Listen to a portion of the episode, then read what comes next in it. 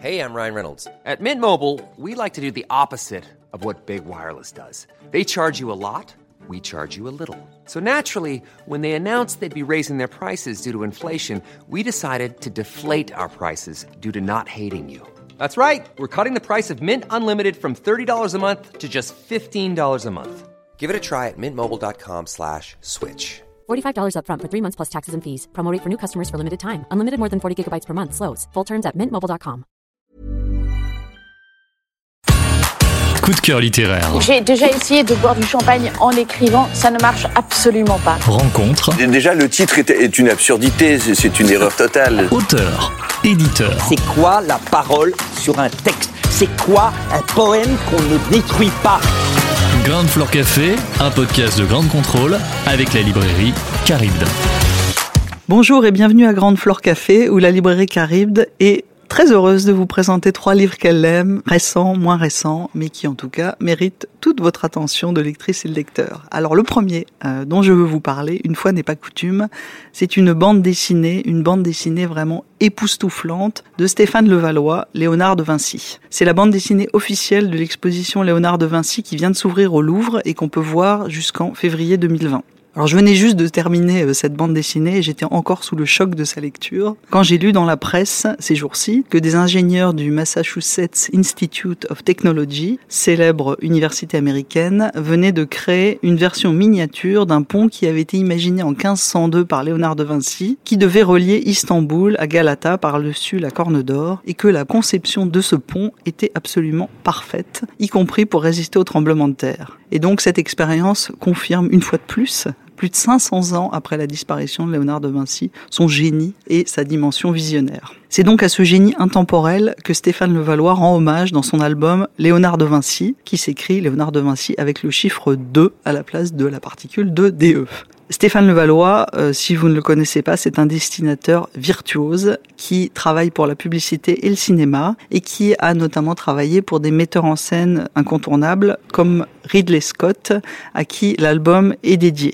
Donc dans cet album qui est paru en septembre 2019 chez Futuropolis, il allie son immense talent de dessinateur classique et sa connaissance des univers futuristes et de la science-fiction. Donc il rend hommage d'une manière exceptionnelle au génie de Léonard de Vinci en jetant un pont entre les derniers jours de la vie de Léonard de Vinci en avril 1519 au château du Clou et entre le mois d'avril 15 018, c'est-à-dire près de 13 500 ans plus tard, lorsqu'un Léonard numéro 2 est cloné à partir d'un brin d'ADN qu'on a retrouvé dans les ruines du musée du Louvre, puisque en 15 018, le musée du Louvre est en ruine, sur un tableau du peintre. Et pourquoi est-ce que euh, les humains clonent un deuxième Léonard? Eh bien, c'est pour qu'il invente les armes qui permettront de sauver une humanité acculée et menacée d'extinction par des aliens absolument terrifiants. Alors, Stéphane Levallois semble avoir été inspiré par une anecdote réelle, la découverte d'une empreinte digitale de Léonard de Vinci sur un de ses tableaux, qui avait permis d'authentifier l'une de ses œuvres il y a quelques années.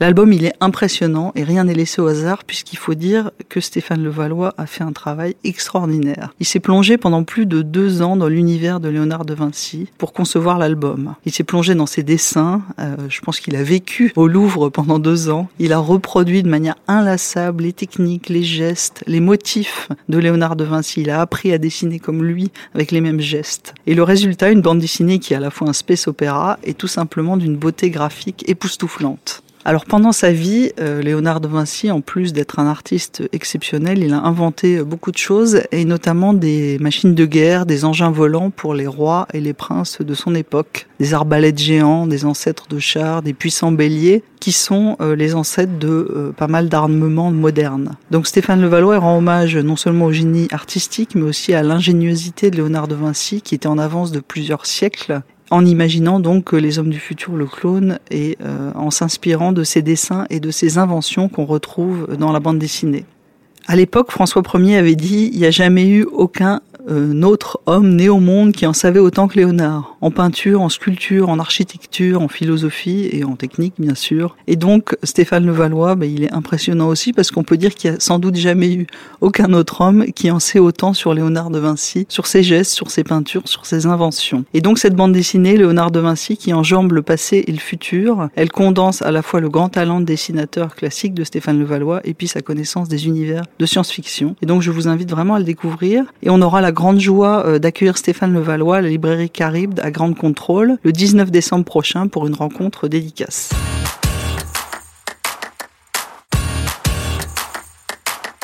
Alors le deuxième livre dont je veux vous parler s'appelle Le Club des gourmets et autres cuisines japonaises. C'est un ouvrage qui est paru chez POL et qui a été dirigé par Ryoko Sekiguchi. C'est une anthologie de textes littéraires consacrés à la cuisine et aux scènes de table dans l'univers de la littérature japonaise. Ce livre, il est paru en 2013 et il vient d'être réédité en format poche, toujours aux éditions POL. Alors tout part d'une remarque de Ryoko Sekiguchi que je dois présenter aussi parce qu'elle est formidable. Une poétesse, une autrice. Elle traduit aussi et elle est francophone et elle publie des livres en français et japonais et elle est également experte de cuisine et de gastronomie. Et donc dans ce livre, tout part du constat suivant. Récemment, j'ai constaté une chose curieuse. Qu'est-ce que ça bouffe dans les romans japonais? Les personnages mangent beaucoup, souvent, la scène de table, ou plus largement le fait d'absorber aliments et breuvages, fait figure de motif immanquable de la fiction moderne et contemporaine. Et je pense que si vous avez lu des romans japonais, vous en êtes certainement rendu compte. Alors, à partir de ce constat, le livre est un parcours et un choix de textes courts, de nouvelles qui ont été écrites entre le XIIe siècle et aujourd'hui, dans lequel dix écrivains et poètes, dix gourmets littéraires aussi japonais, évoquent la table et la cuisine.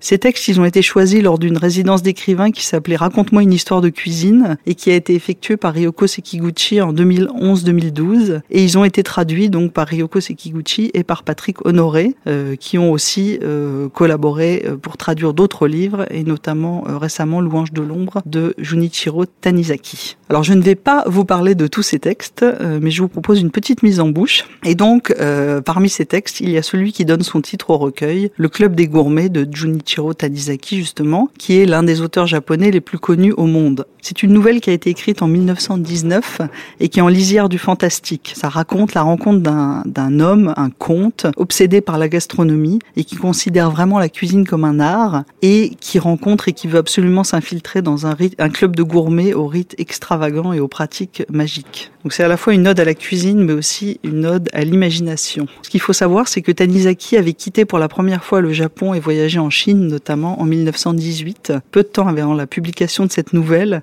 Et c'est intéressant de noter que la cuisine qui est euh, totalement déployée et mise en valeur dans cette nouvelle, c'est justement la cuisine chinoise. Ce qui est passionnant dans ce recueil aussi, c'est que chaque nouvelle est suivie d'un commentaire très précieux de Ryoko Sekiguchi sur l'auteur, sur l'œuvre, sur son contexte. On trouve aussi dans ce livre un choix de courts textes de Shiki Masaoka, qui est moins connu en France, mais qui est une figure incontournable de la littérature japonaise moderne, qui a notamment réformé la poésie brève, en particulier le haïku. Et donc il y a quelques petits textes, et le dernier s'appelle Le jour où j'ai mangé des kakis de gaucho. Et dans ce texte, on trouve une image superbe d'une jeune fille à la peau très blanche, épluchant un kaki pris dans un bol. Et ce texte, en même temps, il donne la clé très rare de la genèse d'un des plus célèbres haïkus du Japon le goût du kaki en bouche, j'entends la cloche du temple Oryuji. C'est un haïku de 1895. D'ailleurs, Shiki Masaoka est cité dans un autre petit livre que Ryoko Sekiguchi a consacré en 2012 aux éditions Argol à l'astringent, qui est le goût de beaucoup de kaki.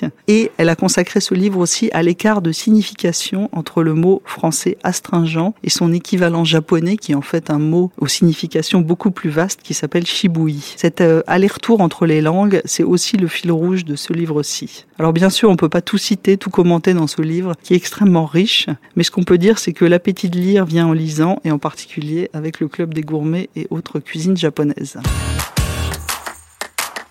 Et pour finir aujourd'hui, je veux vous parler du premier roman de Joseph Pontus, À la ligne, qui est paru en janvier 2019 aux éditions La Table Ronde. Alors Joseph Pontus a fait des études de lettres et ensuite il est, il est devenu, il était devenu éducateur spécialisé en banlieue parisienne. Et puis il a tout quitté pour rejoindre et épouser la femme qu'il aimait en Bretagne. Et là-bas, il n'a pas trouvé de travail dans son domaine et donc il a été obligé de recourir à une agence d'intérim et vraiment de se battre pour avoir des missions, pour aller travailler à l'usine finalement. Il a travaillé à l'usine pendant deux ans comme intérimaire avec un statut précaire et jamais un lendemain garanti. Donc contrairement à d'autres intellectuels avant lui, Joseph Pontus n'est pas devenu ouvrier par choix, mais par obligation. Et il s'est vraiment pris l'usine comme une grande baffe dans la gueule, comme une déflagration physique, mentale, et le texte, c'est vraiment une déflagration pour la lectrice et le lecteur. Joseph Pontus a travaillé sur la ligne jusqu'à l'épuisement. Il a écrit à la ligne pour consigner cette existence et puis pour être autre chose que cet épuisement. Donc à la ligne, c'est un livre essentiel, sans effet, écrit sur l'os de l'existence et du texte. Et c'est impossible de sortir de ce grand livre. Il était intérimaire, il a attendu l'embauche, il a été successivement dépoteur de caisses de poissons, de sabres et de merlans, égoutteur de tofu, déchargeur de bulots, trieur de crevettes, opérateur de béchamel, nettoyeur d'abattoirs. Alors on comprend qu'à l'usine, le corps a vraiment mal, que la fatigue est immense, que les journées semblent interminables. On comprend que la survie à l'usine, c'est une question de rythme et que le travail ressemble à un combat contre la machine, une machine qui avance toujours, inexorablement. On comprend que c'est absolument essentiel de réussir à trouver le bon geste et le bon rythme pour être dans la cadence de la ligne et pour pouvoir ensuite s'échapper mentalement pour pouvoir penser au texte, à la littérature, à l'écriture. Et quand il trouve ce rythme, Joseph Pontus peut songer aux échos du dehors, aux lignes sur la feuille et puis à tous les autres textes qui résonnent avec elle. C'est donc l'usine qui impose non seulement le rythme de la vie, mais le rythme du texte. À la ligne, c'est un livre en vers libre, c'est un livre extraordinaire, à la ligne en usine, à la ligne du texte. Et donc pour finir, je voulais vous lire un court extrait parce qu'en fait le roman de Joseph Pontus, c'est pas un texte sur lequel on glose, mais un texte qu'il faut lire et relire. De ce lieu souterrain, je n'ai rien à dire. Je sais qu'il eut lieu et que, désormais, la trace en est inscrite en moi et dans les textes que j'écris. Georges Perec, Les lieux d'une ruse. Ma vie n'aurait jamais été la même sans la psychanalyse. Ma vie ne sera plus jamais la même depuis l'usine. L'usine est un divan. Pour finir, c'est tout simplement un chef-d'œuvre. Voilà, donc je vous ai parlé aujourd'hui de la bande dessinée Stéphane Levallois, Léonard de Vinci, du Club des gourmets d'autres cuisines japonaises, un ouvrage sous la direction de Ryoko Sekiguchi et du roman de Joseph Pontus à la ligne. Bonne lecture. C'était Grande Flore Café, un épisode produit par Grande Contrôle avec la librairie Caribde. C'était très bien. C'était très bien. À retrouver sur toutes les plateformes de podcast.